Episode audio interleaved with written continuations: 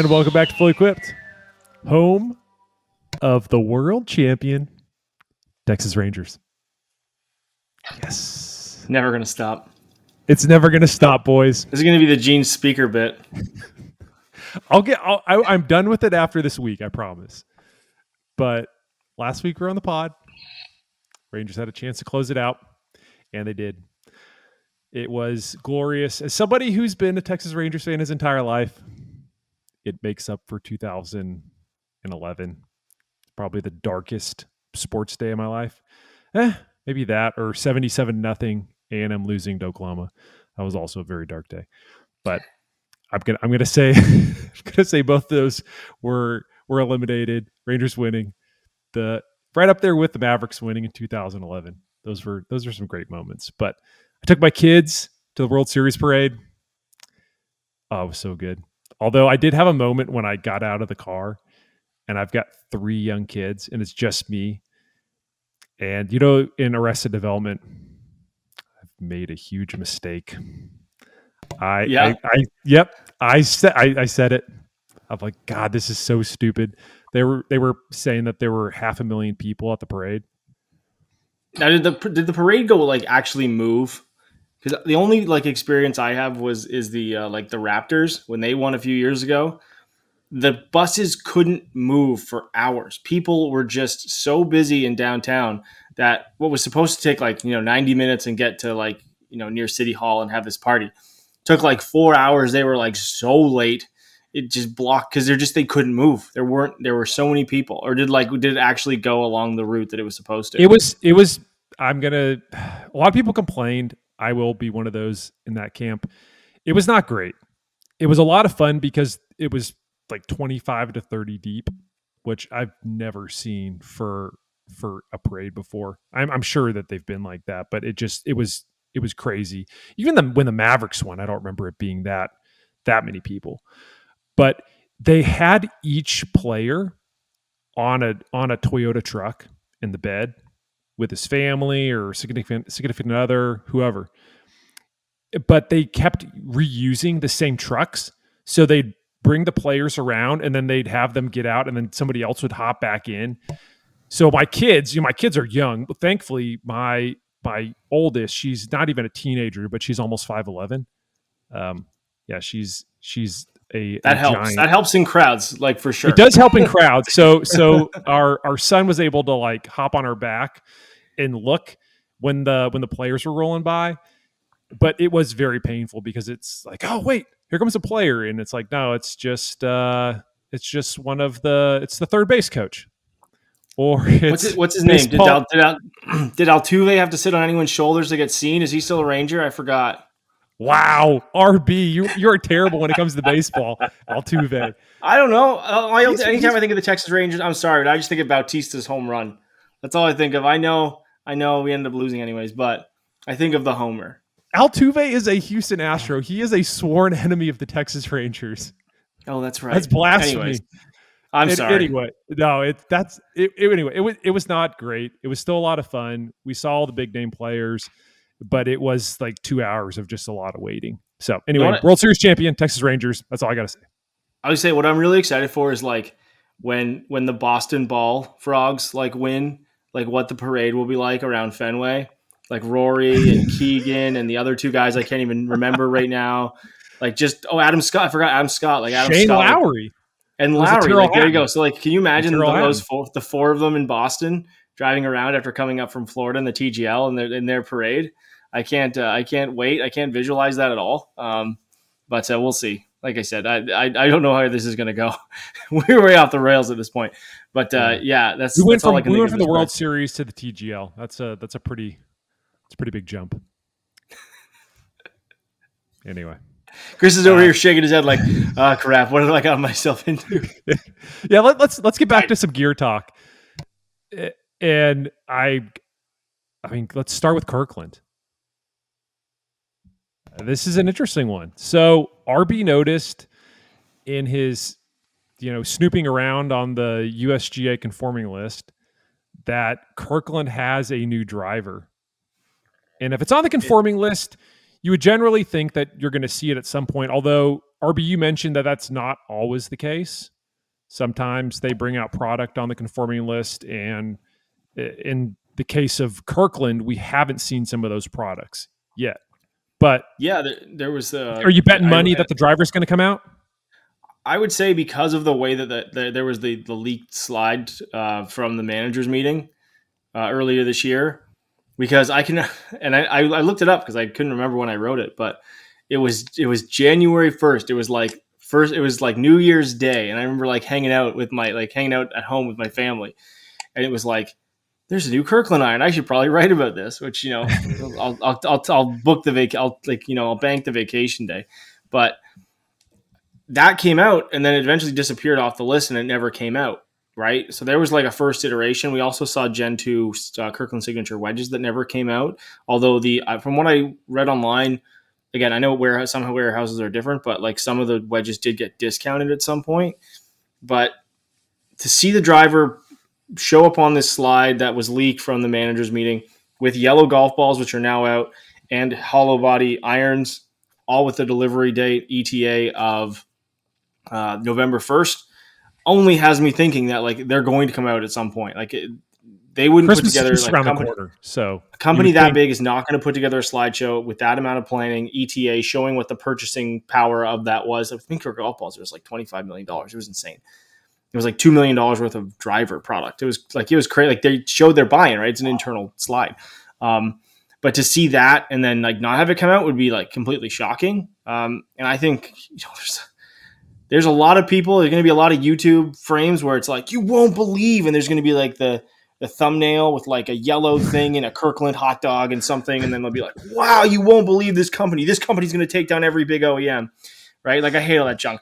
But anyways, um, so that's why I like informative videos. Like Chris just did one for the AI putters from Odyssey, which I'll, I'll plug. That was great, Chris. Um, but you, yes, I, I I think that this is coming soon, and I'm very interested in testing it. I mean, you can't see a whole lot from these black and white pictures. Uh, what is it? It's two hundred bucks. Is that what is that what you saw, RB? One ninety nine, adjustable driver, likely all titanium. It doesn't say, um, and one loft. No information on on shaft product. Um, from what I understand, the wedges, although it doesn't, I don't think it ever said on it. I have to check. Um, I, they might have been like a True Temper, like S200 or something. So I, I can, I, I would imagine they're probably using something along the lines from True Temper or Graphalloy, which is kind of their more entry level product um, price point shaft models.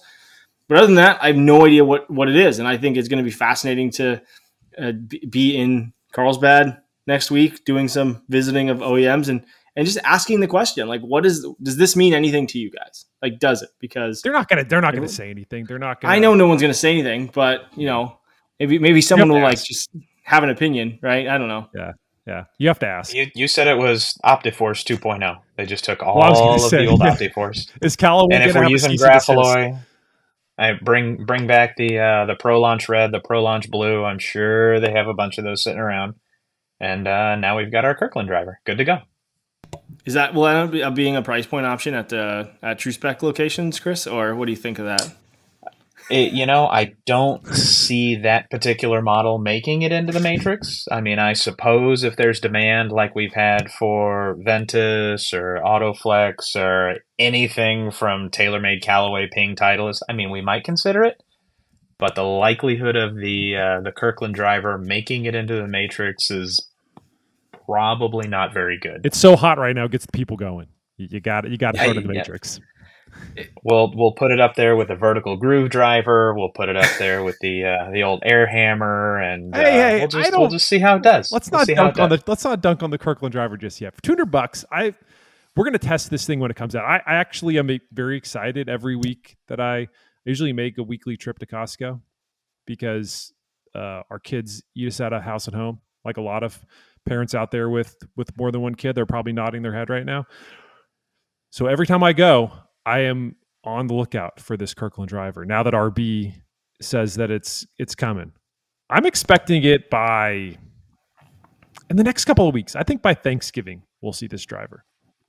I could see that yeah, I yeah, imagine gonna, it being like a, a, potentially like a Black Friday. I know like things don't. They Costco doesn't store things. Like I, I remember I listened to this like three hour podcast on Costco the other day, um, at, at double speed, by the way, which apparently like my, my wife's like, how do you listen to this? It sounds like Mickey Mouse is talking. Um, but it's a three hour podcast. I got to get through that thing. And like, they don't store anything. Like if it comes in, it goes out. Right. So like, uh, they're not holding it for like Black Friday or anything like that. Like it's, it's going to come in, it's going to, it's going to find its way onto the floor.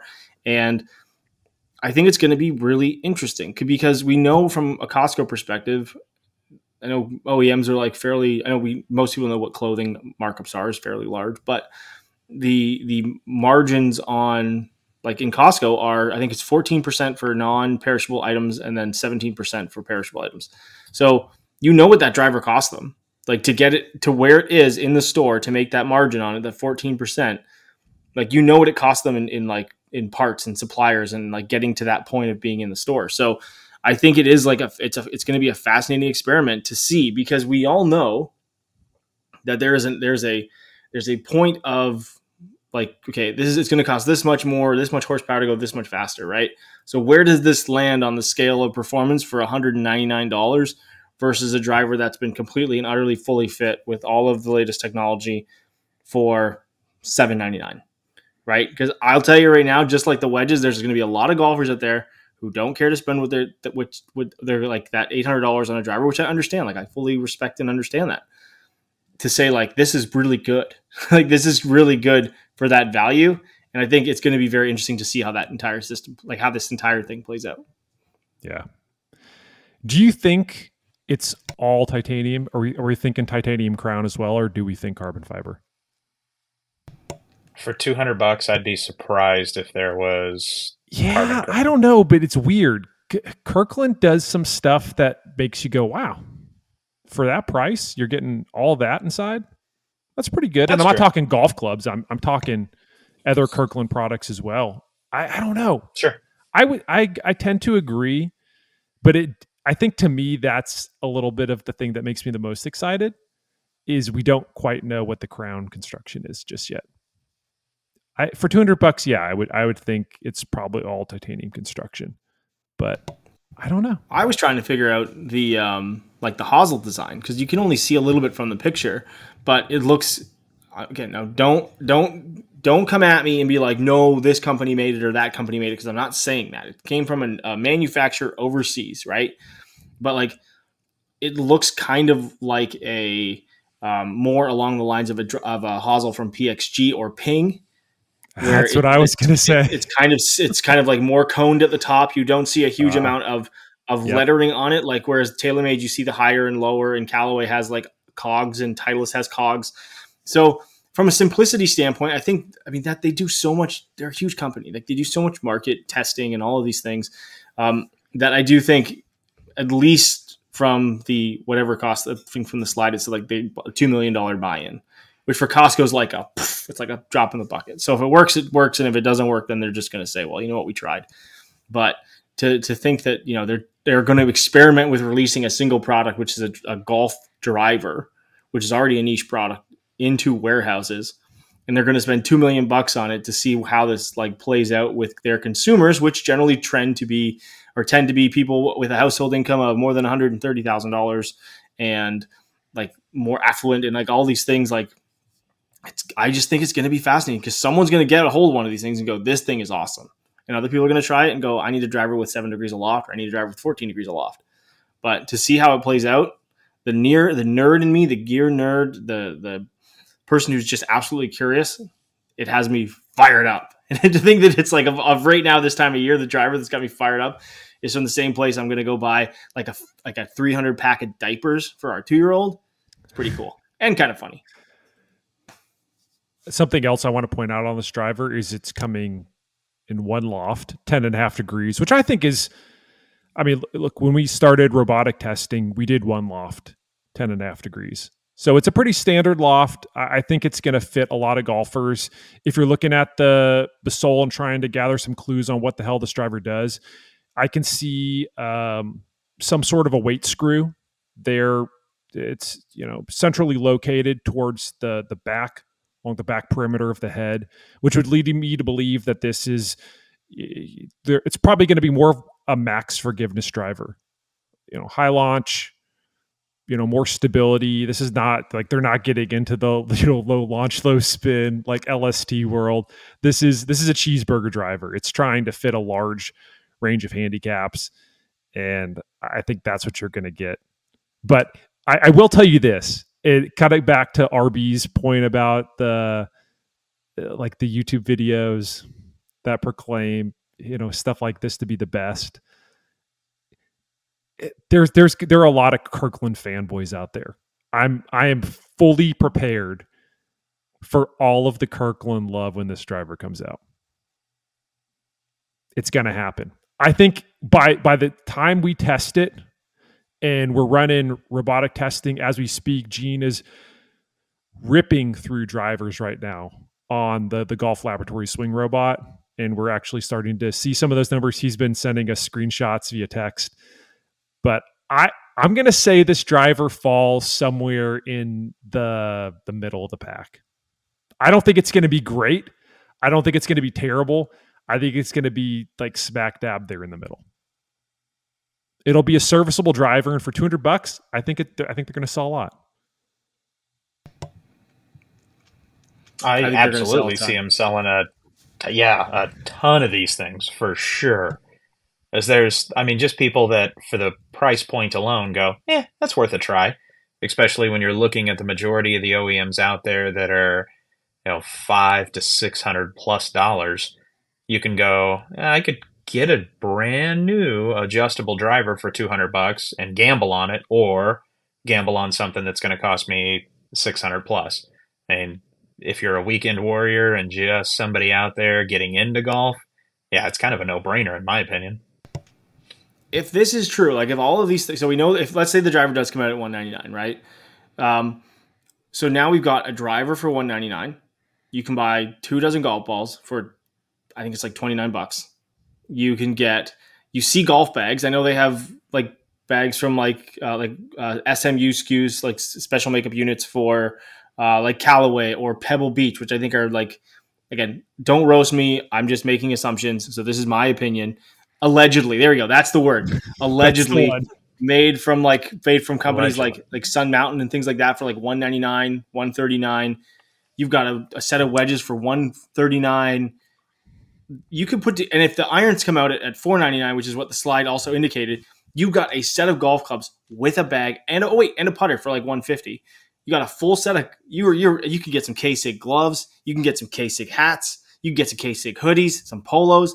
You could be out there like Mr. K-Sig for like a thousand bucks.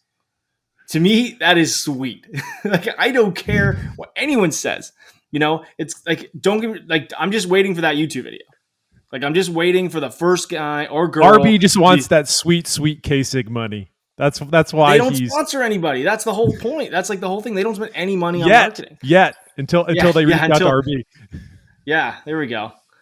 I'll, I'll take RB, any. I know they don't discount, but listen, I'll take. You want to send a bunch of diapers? I was about to say they're going to send you some discounted diapers. But like it's it is. I think it's I think it's fascinating because I said this before, and I said this about PXG. Like PXG, because of their, their direct to consumer pricing and the way they've done things, they could have they could like in essence like take a big hit out of like the, these smaller direct to consumer brands that are pushing through social media and using YouTubers and using social media people to say these driver these clubs are going to take on the OEMs. And look, you know who I'm probably talking about, and I'm not poking fingers. Everyone's making money here. It's fine. Like whatever. It is what it is, right? Like, but to, the idea of this would like not showing up and, and like this product showing up and having people being able to try it and have it be literally like an unbiased opinion of being like, look, I tried it and it's probably pretty good. Like that is a very interesting prospect within the the real the world of equipment because you know for us we test, which is a huge part of like why I love doing this because we have a robot. We don't. Gene does. I don't have one yet, um, but we have a robot that gives us information. Like we put golf clubs on it and it gives us information, right? Like it's just the information that we share with people is just what the robot's telling us. We're not going out. No one's sending us money to give us and say like, oh, the ball speed on this driver is five miles an hour faster, any of that junk, right? Like that to me is what the most interesting part of this whole thing is because you have a product that could really sway a lot of people to trying something, and that's all they're trying to do, right? They're just trying to add more sales to their carts when it comes to Costco and Kirkland. So we'll see. I just want to see like the full Kirkland golfer. I want the full. I want the full Kirkland golfer. I want to see that. I want to see that video. RB doesn't have a swing robot yet, but once that K Sig money comes in, that first phone call is going to be to Gene for his own robot, guaranteed. Maybe maybe they'll reach out to Gene and then they'll be like, "Hey, look, can you design a product that's similar to yours, but like not quite up, to, like you know, reaches the standard of your swing robot? So we have the the Kirkland signature robot that you can buy. Then I'm all in on that. Can we get Kirkland to sponsor the podcast or Club Test? there we go. Unbranded. There we are.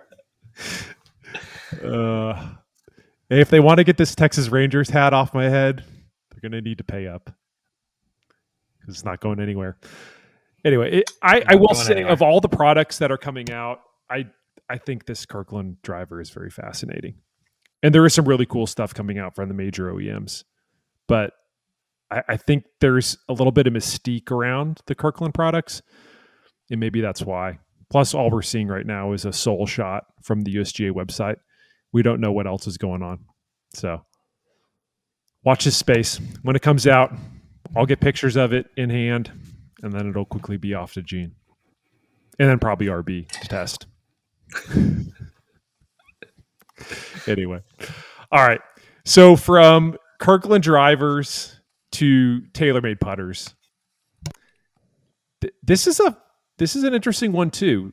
So, if you'll recall, back in September, TaylorMade released their new Spider Tour putters. Now, there were four different versions of the Spider putter in this new lineup, but they saved one of them for a for a, a tour only exclusive year, and it's the putter that Scottie Scheffler used for. I said a brief period. I mean, used it in Memphis and then went back to the went back to the Scotty during the Tour Championship.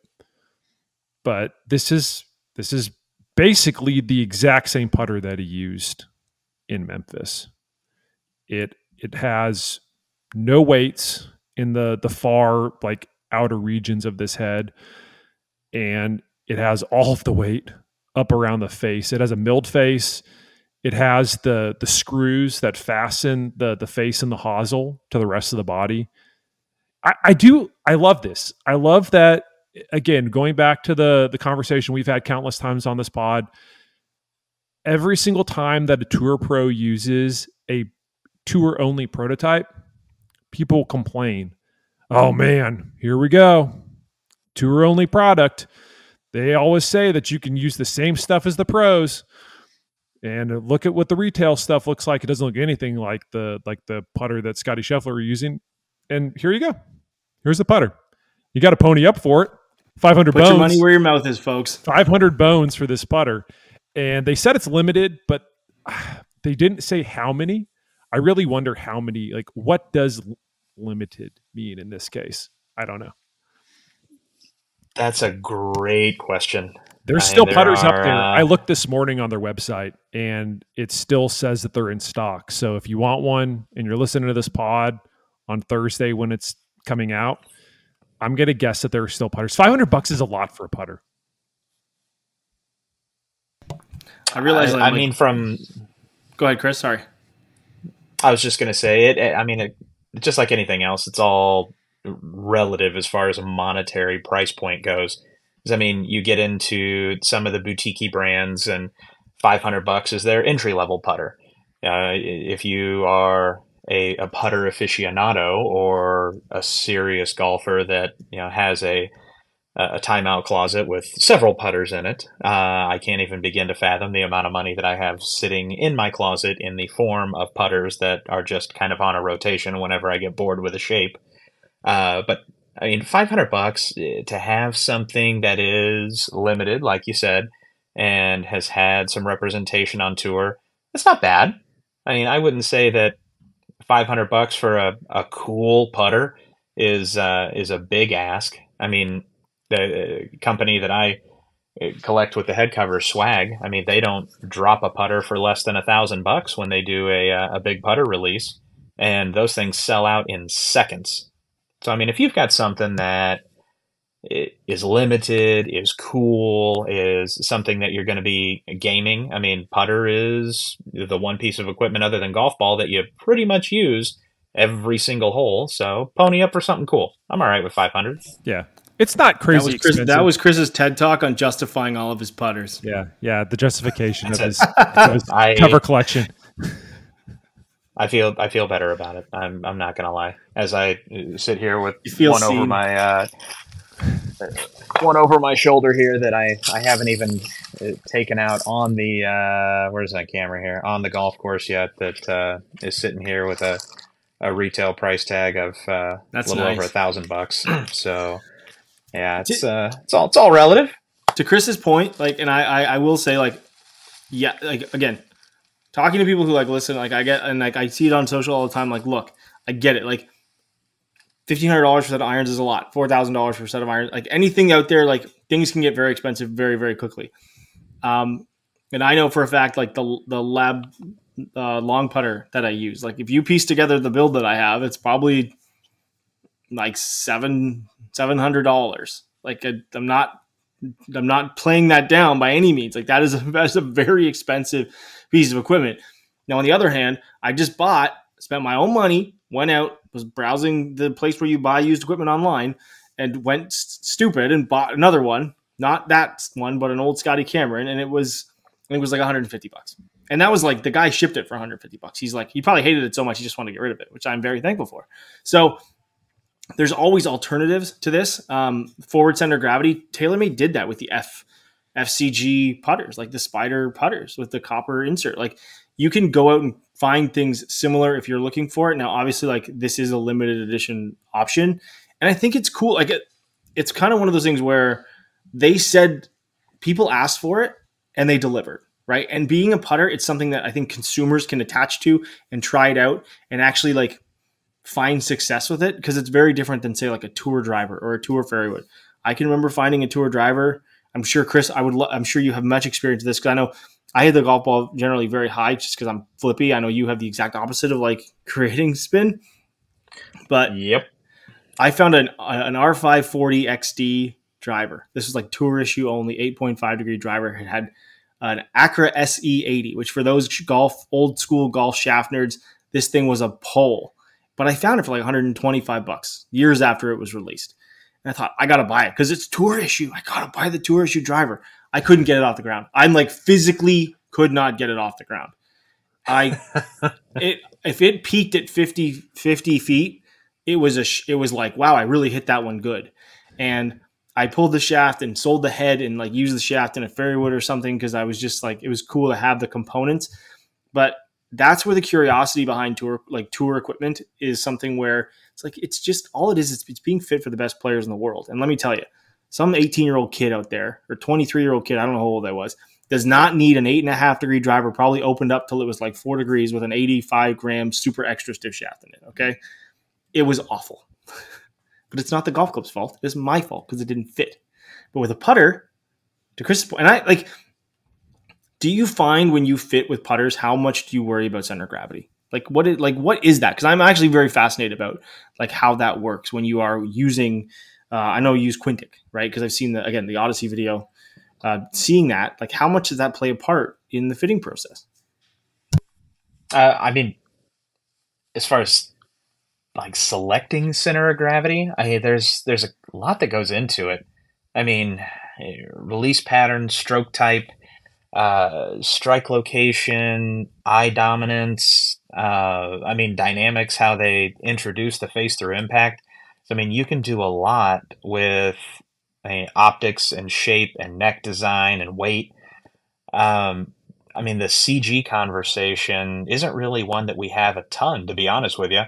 I mean, it really kind of comes down to okay, what kind of player do I have? What type of feel do they essentially prefer? Am I going with something that is uh, a soft face versus a hard face when it comes to inserts? Do they like the feel of something that is milled? Uh, consistency and impact? Am I going to get something that has a forward optic versus a rear optic, a, a double bend versus a single bend versus a plumber's neck or slant neck, and then forward optics versus rear optics? I mean, there's a lot of different things that really kind of play into putter fitting just to complement what it is that the player does naturally and then also their visual perception. So, I mean, optics and shape and neck design are huge, and just controlling face through impact is what we're focusing on. So, I guess revisiting the original question, like how much do we talk about CG in a putter fitting? Really, not much, to be honest with you. I mean, it's good to know as a fitter if you have somebody that's hitting it all over the face and you're looking for that higher MOI design, great. If we have a CG that's far away from the face, but I mean, like Odyssey kind of figured out when they introduced the 5K, taking all of the discretionary weight and putting it right up against the face and positioning it heel and toe, you don't see a lot of twisting or a lot of movement, and it helps to stabilize the head. So, I mean, there's there's so many different things that go into putter fitting. Yeah, CG is usually not part of the conversation like it is when you're fitting a driver, for example. I find that I just find it so fascinating because like the the idea of like what dynamic and to your point, I think it's one of those things where you don't necessarily talk about it with the golfer, but it's very important to the fitter because you're analy- you're taking all of that information and putting it through like I don't mean this is like a joking manner, but you're like computing it like a little supercomputer and spitting out like three or four options, which is like a shaft matrix, right? Like it's kind of the same thing, like load pattern, weight, strength, speed, and then you go to the wall and people see this big wall of color of golf shafts, and you go one, two, three, four, and you can go over and say yeah. these are the ones because you've used that decision tree to find that. And for the putters, it's kind of that same thing, which I think is when at the end of the day, the goal is to help the golfer putt better. It's not really necessarily to like say, here's your center of gravity to do this, but it is a part of the equation. Yeah, that's cool. Yeah, it's. I mean, the the biggest variable that we try and control is consistency of face angle at impact, and then deviation over a large sample. So, perfect world scenario, we try and get the control of the face inside of a half degree as an average, and then the deviation inside of a half degree.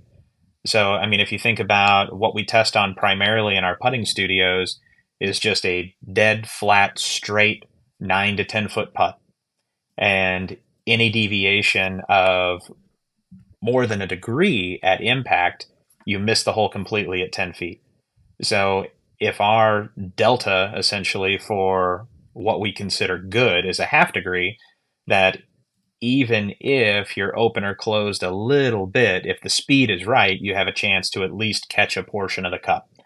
So uh, trying to fit for whatever combination of length, head design, optic, weight, blah, blah, blah, blah, blah, blah, blah, it comes together to create the right feel to allow the player to return the face to square more often than not and hit the center of the face so that the speed is more consistent. I mean, at the end of the day, you're going to make more putts. So that's that's what we focus on more than any real performance characteristic or performance metric that we would talk about with some of the other different club fitting categories. I like that a lot. I listen everyone to these conversations. Listen, everyone, if you haven't listened to that, make sure you're if you're paying attention out there, go back and listen to that again. yeah, I, just, I, I listen to I listen to these conversations between you two, and it just it just makes me feel like such a peon. I, I like I you guys are so smart when it comes to gear, and I'm just like, oh, cool. I'm just going to sit here and just listen. Maybe, maybe, I'll get a little bit smarter today. And as you're talking, oh, I'm just over here like looking at like what is a what is a Spider Tour X Proto Putter cost for on eBay? And so yeah, you guys are talking about stuff that matters, and I'm just like, how much are people reselling these for? By the way, resellers they suck. I hate resellers. Oh, and you know, yep. I guess fair play because you're making money off people and getting this product. These putters, I'm I'm shocked. So people are selling a $500 putter. They're trying, to, I should say, they're trying to sell it for anywhere from $1,200 to nine ninety five. So they're, they're basically trying to double up their money. Somebody actually paid for just today. I felt bad for this guy, but somebody paid 950 when they could have just gone to TaylorMade's website and bought one. Oh, yeah. Like that's that's that. painful. I, maybe maybe they don't care about money. Maybe they're a billionaire, but Yeah, resellers suck, man. I hate them. Yep, same uh, same thought here. I as, as somebody again that uh, lives in a a collector's environment and tries to to hunt down and finish sets and and collect hard to find desirable items. Seeing somebody that has absolutely no intention to do anything with that cover or item that I'm after, other than just flip it for max profit, it just pisses me off. Yeah, they suck. Like, yep, yep. Before yep. I was gonna say before before we get because that actually transitions into our next topic actually very smoothly. Um, I will say, remember for anyone who's curious, head over to uh, Inside Golf for golf.com. You can uh, browse. You know, we talk about all like all kinds of equipment. I posted a little story a little while ago, uh, and we also we just posted a thing on uh, on the golf.com Instagram.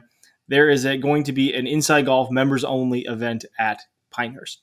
So if you're curious in events like this, you're curious and looking through all kinds of back archives of Golf Magazine, including old Club Test uh, magazines. Which I, I mean, I've been diving into them, and they are a they are a blast to look at because I was I was re- I was really curious how the Tommy Armour 845s tested with our club test testers back in 1989. so uh, you can go to uh, golf.com, go to Inside Golf, check that out. It's a it's a very reasonable uh, yearly membership there that does come with some really cool perks, including the back of the again the back catalog of, of magazines as well as you know every magazine that does come out. Uh, so you can check that out there. And one of the things is like you know we talked about old um, like articles about Augusta and stuff like that. You Jonathan posted this sweetest piece of memorabilia, which was the signed Bobby Jones um, like stake, like literally like a piece of stock in Augusta National. Yeah, Like, that was so fr- I'm like that when you post that I'm like look I don't I don't like covet a lot of like collectible stuff especially like autographs like as a kid like I liked autographs I think at one point I went to Universal Studios and got all the Ninja Turtles autographs which is pretty sick for like when you're like 8 years old I'm just going to put it out there they they just hold a rubber stamp and like hit the thing right like they're dudes in suits okay but to see like Bobby Jones signing like a a, a piece of like Augusta National history, like from yeah, it the was it was a, it was an, yeah it was a stock certificate for That's for insane. Augusta National. Yeah, it was. It's an original 1944 stock certificate that was issued by Augusta to one of its uh, earliest members, Clement S. Castleberry. And I listen, if I had if I had a, a lot of money just sitting around, I would buy this thing. No joke. It's already up over ten thousand dollars. It's being sold at auction through Golden Age, which I mean, pretty much if you have anything of significance when it comes to golf gear, you should be selling it through Golden Age because like that's all they do is is auction off golf gear. And oh, by the way, they have a pretty interesting putter in in their latest auction. So we've talked in the past about Tiger Woods, Scotty Cameron Newport two putters. And over the years, we've seen some backup versions of Tiger's putter. And I don't really need to to get everybody up to date on what the Newport 2 Scotty Cameron putter that Tiger Woods uses. I feel like everybody knows it. If you listen to this podcast, you know that you know what this putter is. You know the significance of it. It is the Elder Wand. It is the a putter that if it ever came to auction, a buddy of mine, actually the founder of Golden Age, Ryan Carey, said that this putter would go for over 10 million. Now, backups don't go for anywhere close to that because they are backups. That Scotty Cameron's made backup versions, different, you know, slight iterations to these putters over the years. Maybe not the exact same stamping, but he he has them so Tiger can have a backup putter in case anything happens. But he never uses them. Tiger continues to use the same gamer. He's used it since 1999 and has never saw a reason to to try out a different one for very long. He's tried out other putters before. I mean, he's tried out TaylorMade mallets. He actually tried out a, a different version of a of a Newport 2. But again, the backups are never have never really been used until now. This is a really cool story, guys. So last year, a a backup a backup version of Tiger's putter with almost the exact same stamping sold for almost four hundred thousand dollars. And the latest one is what they're calling the secret gamer. Now, anything with the word secret That's what I'd call it too if I was trying to sell it. Yeah, it this Absolutely. this putter is That's very clickbaity. yeah, and, and that's that's why I put it in the headline. You got you got to get people to click. the The interesting part about this putter is that the story actually hasn't been corroborated because Scotty Cameron has never actually fessed up to to what he added to the certificate of authenticity. So, for people that haven't read the story, go check it out on golf dot, golf.com. But I'll give you sort of the the Cliff Notes version. The putter was owned by a a Scotty Cameron distributor named Rand Palace, and back in uh, like around like 2015, Scotty gave him this putter. And so Rand, I, now what I want to know is why, if Scotty gave him this putter, why didn't he tell Rand like, "Hey, this is this is a special putter"? Like he, he just like sent it to him, didn't tell him the backstory. But as the story goes, Rand sent it back to Scotty and asked for a certificate of authenticity.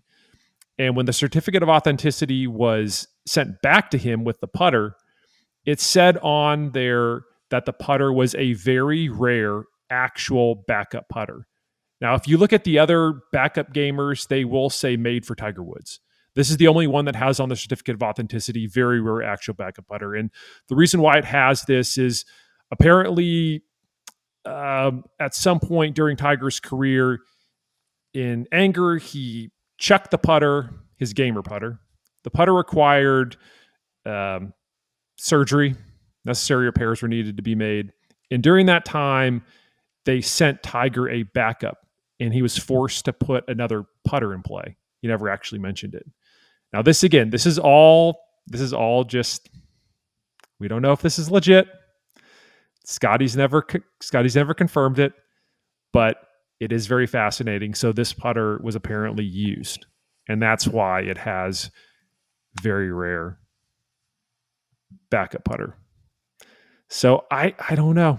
I think this thing's gonna gonna go well beyond four hundred thousand dollars.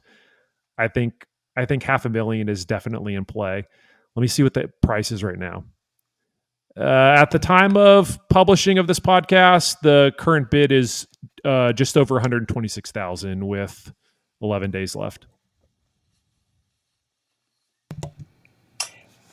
I know we talked about this last time there was a uh, a potential backup that was up for auction, but any any inkling to just throw a bid at it for fun, knowing that you're never actually going to win it, just just go out there and, and say, oh yeah, I'll I'll, I'll throw 150,000 at it, no problem. Just see what Just happens. Knowing Sweat it just- out. just sweat it knowing you're out. not going to win. sweat it out if it actually doesn't move off that number. I mean, I would I would probably take pictures of it and, and just be like, hey, I've got the winning bid for Scotty's backup gamer, and then watch it go to half a million. Uh, yeah, I mean this is this thing's going to go well beyond the the. I think it was three hundred ninety three thousand.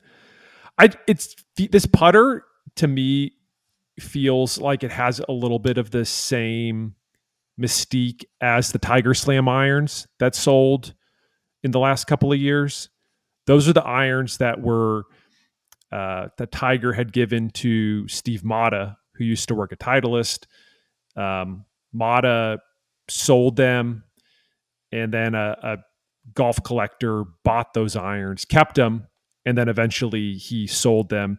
But the crazy thing was, is is Tiger and Mark Steinberg came out and said like those aren't the Tiger Slam irons. They're not. They're not from the Tiger Slam. And uh, we haven't heard Tiger say anything about this putter, so it's it's probably not on his radar. Maybe it is, but He seems to just, Just- not want just to like the have fact that people there's make not- money off him. it it's just like to me it's just it's just that there's not the confirmation from Scotty. I I don't think that that means anything. I don't think he would have added the like very rare actual backup putter to the certificate if there wasn't something truly special about that particular backup. But it's just like the mystique. I, I think it sort of adds to to like why it's so special. Like you don't really know if it's actually true, kind of similar to the Tiger irons. Like Tiger said that that's not really a set that was used during the Tiger Slam. Like we don't know, and and I think that's why that's why people are going to be bidding on it. Is it's it's got a cool backstory. And knowing too, like story. Not not as a not as a plug, but like I know I've listened to him talk before, and, and knowing how hard, um, the I know there's, there's only a couple people, but like how hard Golden Age auctions works to like authenticate and get this stuff. Like it, they only do a couple sales a year. They're not just they're not just it's not eBay where they just throw up like one thing like once in a while. Like they have these big lot sales of like very cool things.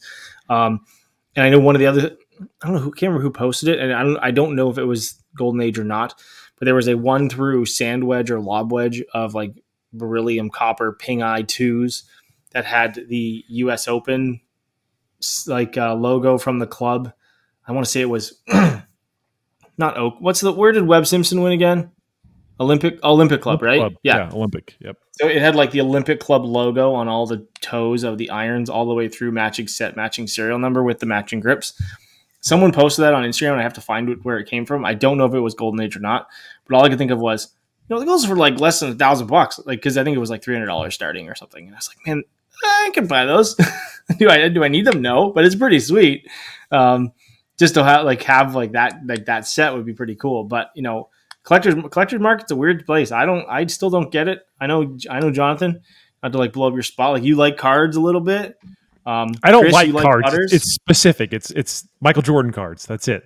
I'm I'm not I'm not a guy just out there buying everything in sight. It's it's got to be cool MJs.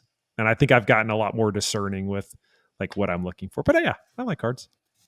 Yeah, I just I just think I, I you know there's as I, I've heard someone say it only takes two people to create a market, and if you got two people bidding over this one thing, let me yeah. tell you, it could go to the freaking moon. Right? It's you know there's not a lot of people who can who can buy a, an NFL franchise, but if one goes up for sale, let me tell you, two people are going to argue over it, and they're going to fight over it, and someone's going to spend a lot of money. So we'll see where this goes.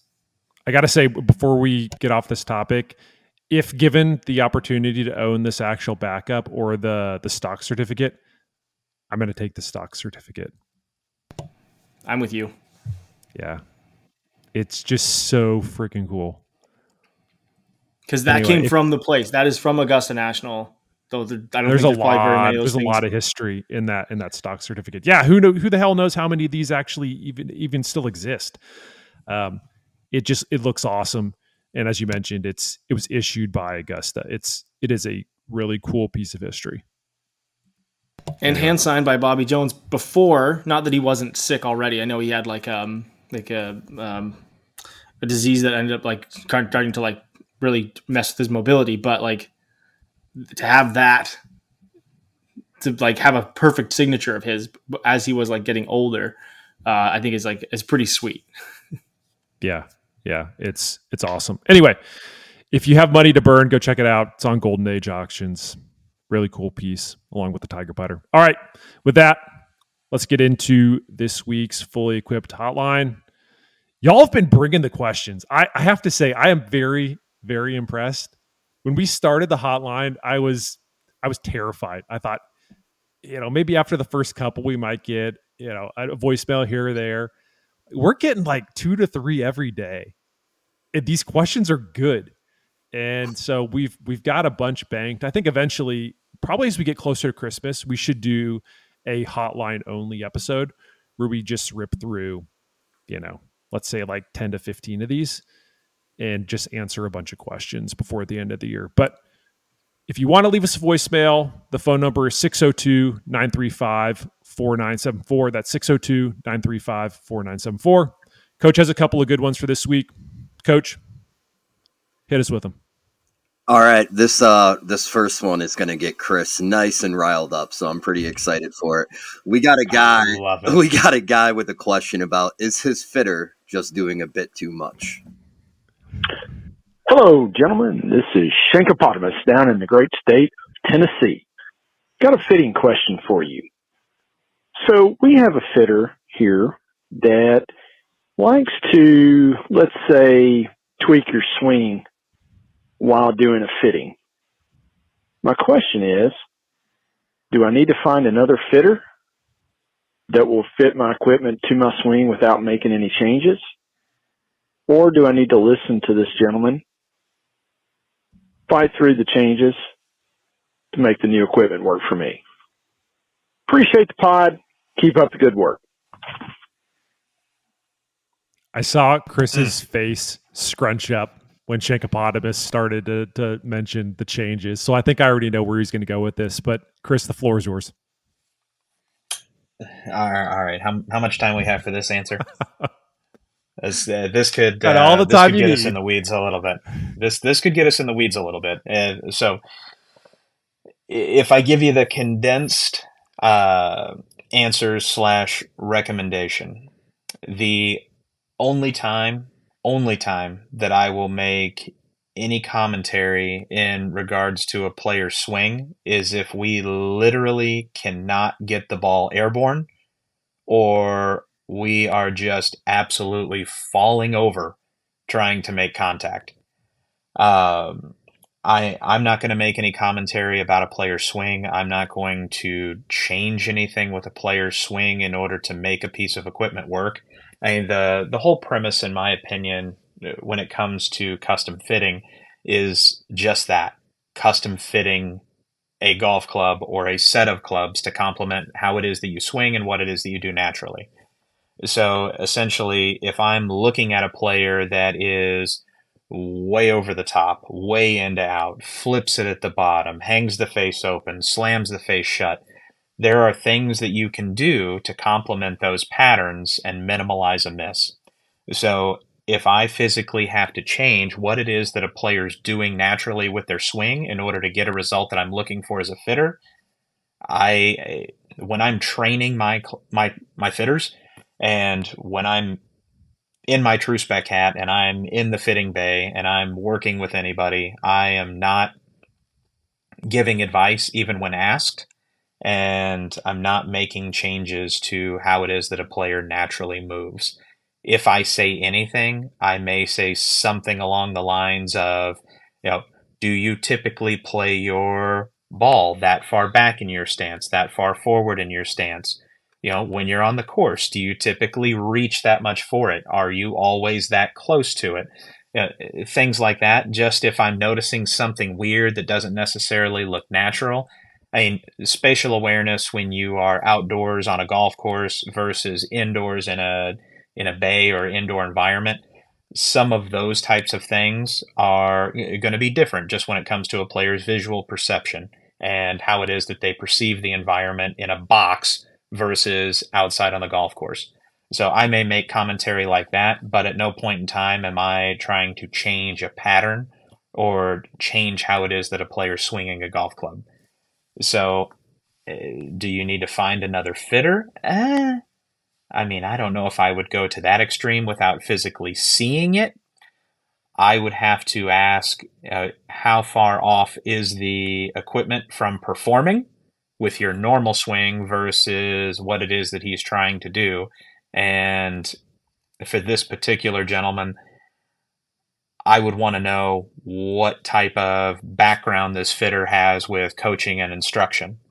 So, is he certified? Does he is he a member of the the local PGA section? Is he a accredited coach, or is this something that he is just trying to band aid his fit and make the clubs work when the clubs don't necessarily fit what it is that the player's naturally doing? So that's my two cents. That was well said. I think um, know the only the only thing I would add to that is uh, to your point. Like I if, when I when I was like more in a fitting environment, I would never offer advice unless someone asked, and then even then, like I'm only doing like tiny tiny little things to the point of talking ball position, talking tee height, or and this is like the big or of this like whole situation is if someone asks why like, why do I Mhm. slice it? Why do I do this? Why do I do that? Because then a lot of times, and I know I'm like this, I'm a visual learner. When you have that big screen in front of them and you're, you know, it's not, we're not talking gears here where you're giving all kinds of information or swing catalyst or something like that. and You're just saying, this is what your swing path does. This is where your face angle does. And this is what's happening. Or you maybe explain it in a different way. Because to your point, the equipment is designed to fit your golf swing. Like it is a fit. It is it is designed to be a fit. And if you put this in any other scenario, no one is going to get fit for a suit or a wedding dress and being like, like you know none of these tailors or seamstresses or whatever it happens to be is going to go this suit this dress is going to look amazing as soon as you lose that last seven pounds no one is saying that. They're just going to make it work for you right? Like that's the whole point. So again unless you're asking unsolicited advice in a fit is, is generally a no-go for most fitters. But if they are a coach and you're curious and you open that door well you've opened that door. But in general, if someone is trying to band aid a golf club based on a, a, um, a swing change, I might go get a second opinion. And that's where I will also stand. That was a very good. that was a very good question. That's a really good question, and I mean, there's there's a lot of people out there that have that same type of mentality on one end of the spectrum or the other. To where when I go get a fitting, I don't want any commentary about my golf swing, and all I want to do is talk about the the equipment and what equipment's going to work best for me. And then there's also that that player that comes in and they expect almost to have a quasi lesson during a fitting experience. And I mean, at TrueSpec, we're a brand agnostic, high end, custom fitting, custom building company. At no point during a session at TrueSpec are you going to get unsolicited swing advice. And I mean, if there's anybody out there that's gone to a TrueSpec and has had that, you know, please contact me because that is something that we are we are not uh, advocating for. so the the ideal fitting environment is to fit the player, not the product, and to look at what it is the player does naturally and find the correct complement of shaft, head, and set composition to allow that player to do what it is that they do naturally and play better golf. You guys nailed it. On to the next question. All right. there we go. Shankopotamus, we appreciate that one. That was a good one. That was a very good one. Like I said, lots of good questions coming in to the hotline. Let's see if number two can uh, can match Shankopotamus. Coach, what we got? All right, one more for the week, and this one has a little apology to RB built in up front. Ah. Hey, Bedford again from Utah. And last time I called, I told RB he had to get better. He had to hear my advice and improve because he said to be honest too many times. Well, to be honest, my man has done a great job. And so I do have a question for you. I'm going to put RB on my top five list of people who can read and add and get it just right, segue beautifully. Folks, in Utah, we're coming into winter what would be your top five list of training aids that can be used indoors to improve your golf swing? Great that's question. a I mean that's a good question. And it depends on what you're trying to improve. I think that's the biggest thing. My in my opinion, the one that I use all the time, this is not an ad. Okay. It might sound like one, but I've been a user for two years. I know Jonathan's talked to him as well. I like the stack. People ask about it all the time, and the biggest thing is, and it, one of the questions I get is, how does it done? What has it done to your accuracy? What has it done to your golf swing? And to both things, without doing anything else, it has made me better because now I'm I'm understanding how my body works, how I balance out speed, and how I control it.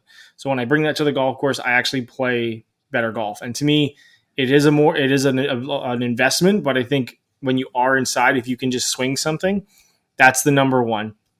Number two, this has nothing to do with actual golf clubs, but or like training aids, resistance bands. Okay, look, I'm I'm a look, I'm a frugal human being. I'll put it I'll put it nicely. Okay, having resistance bands, I have them sitting literally sitting around my house, and I'll pick them up and I'll stretch my shoulders and I'll just I have one always in my golf bag. So I get to the first tee, it looks kind of weird, but like I'm just stretching out my shoulders. When you are inside, you start. Everyone calls it golf fit. You start wearing out or like you start using less of those those golf fitty muscles sometimes. So that's that would be number two. Number three would be a uh, like a pressure board. You'll see these where it looks like a little teeter totter. Another great one. You can make your own. I made my own. You can go out and buy them if you want. Um, I think it's it's a great option to have where you're just working on like understanding your body, working with a coach, or just again using videos online, whatever you're looking at other than the stack, all of these are again very affordable, very accessible. Um, can I throw another like one? My big ones. Yeah, go uh, go ahead. I was just the other one was going to be sling the golf slingshot, which is something where like it's like stack, but it, it's more of like a flexible thing that I like to use. Um, I'm a big fan of it. I got I use that as a warm up when I do my stack because it, it, kind of triggers different muscle groups as far as loading and unloading. Uh, but that's I mean that's I'm not a big sw- training a guy. I'm more of like a body and like working on like a swing thing. So uh, I'm curious what you guys have because I've only got four. Yeah, I would say get yourself a, a good a good putting mat and a and a putting mirror and work on work on eye position and just just groove your stroke when it's when it's you know snow on the ground. I, th- I, think that's a good one. That'll get you in a good spot when when the season does come around. And the other one have you guys seen the divot board? Uh, that's i was yeah, thinking yeah. about i couldn't think of what it was called. Yes. That's yeah, pretty good one. The, the, the divot board's a really good one because a lot of golfers struggle with with the low point and also with swing path. And so they're bottoming out the club at the wrong spot.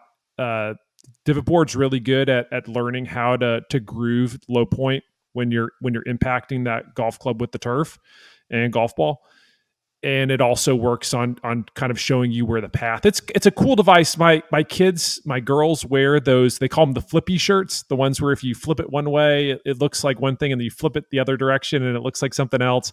It looks it's it's like a flippy shirt, but but a golf sequence, board. the flippy sequence. sequence. Yeah. yeah, it is. It's a flippy sequence. It's it's that kind of of material, but it's it's extra durable. So like the little, you know, sequence on a shirt, like those things can those things fly off all the time. I see those all around my house, everywhere. But with this one, you're not going to have that issue.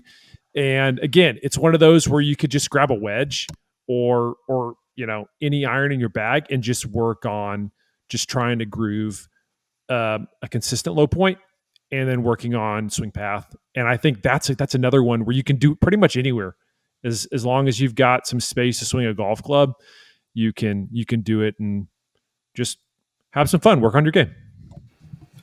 Another one, golf specific, but not golf specific. There are options for both of this, and I will mention a product as I have to get to the end. But like, go online and get yourself a tripod and a clip for your phone. All right, because you can use this for your putting. You can look at analyzing your putting stroke.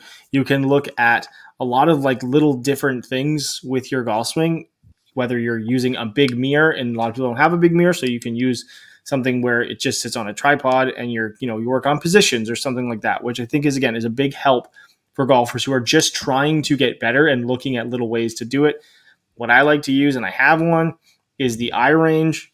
i use it when i do my stack out in the garage i kind of know I, I overload all of these things on top of each other and it has a magnet so i use my phone uh, you know they were a former sponsor. I'll give them a shout out. Rokform. They do really cool phone cases with magnets on them. Stick it to a magnet. Stick it to your your case. Stick it anywhere. You can if you got steel, you can stick it on it, and you can use it as a as a mirror, as a recording device. Is it to Kris's point for launch monitors? It probably does. It doesn't give you the information of saying like your swing path and all that stuff. It's that don't don't use video for that. There's a reason no one out on tour is sitting around with a video. They're all using launch monitors nowadays. But it is a good way to, especially if you're putting, using a mirror, looking at your posture from behind, and kind of checking over and over and over again these things. Training aids are great. They can be great. There are ones that are very, very productive and helpful for certain things. It's very difficult to recommend certain things for certain fixes. But if you focus on the basics, you will build and help build yourself a better a better golf game in the off season. So um, that's that's the way I would go with it if I can add one, I one of my absolute favorites uh, when I was coaching uh, was the Orange Whip. And Very when well. I was working with a player that was trying to develop their swing, they were trying to figure out what it was to have a consistent, repeatable swing. Uh, one of my favorite things to do with them for homework was I would send them off to purchase a orange whip and I would have them swing it and swing it with their eyes open, left handed, right handed, cross train, work on what it feels like to create separation between pelvis and torso, also focusing on some dynamic balance and width of arc, length of arc. And then I would also have them do that same drill left handed and right handed with their eyes closed. So when you take away your eyes and your body's natural level, you really start to focus on dynamic balance and where it is that pressure in your feet is. So incorporating that weighted, you know, whip with the right-handed and left-handed swing with your eyes closed and really trying to focus on feeling pressure in your feet and also just how fast you can get your body to move while maintaining balance while your eyes are closed and you start to really pick up some nuances and also some inconsistencies in the swing. So if you have constant motion, both left-handed and right-handed with your eyes closed, you start to figure out where it is you're starting to lose power and efficiency and how it is to effectively use your feet in the ground. So just something that's kind of cool you can do in the off season. You'd be surprised how much speed you pick up and also how much your uh, your ball striking uh, can improve. I love it. Those were two great questions. Like I said, we got a bunch more. We'll get to them in the coming weeks. So make sure you leave us a voicemail at 602 935 4974, and we'll get to a few more of them next week. Boys, I think that'll do it for this week's episode of Fully Equipped. If you want more gear goodness, check us out on the social channels. We are at fully underscore equipped on Twitter, X, whatever. I'm going to keep calling it Twitter, even though it's now X, and at Fully Equipped Golf on Instagram. Thanks as always for listening. See you next week.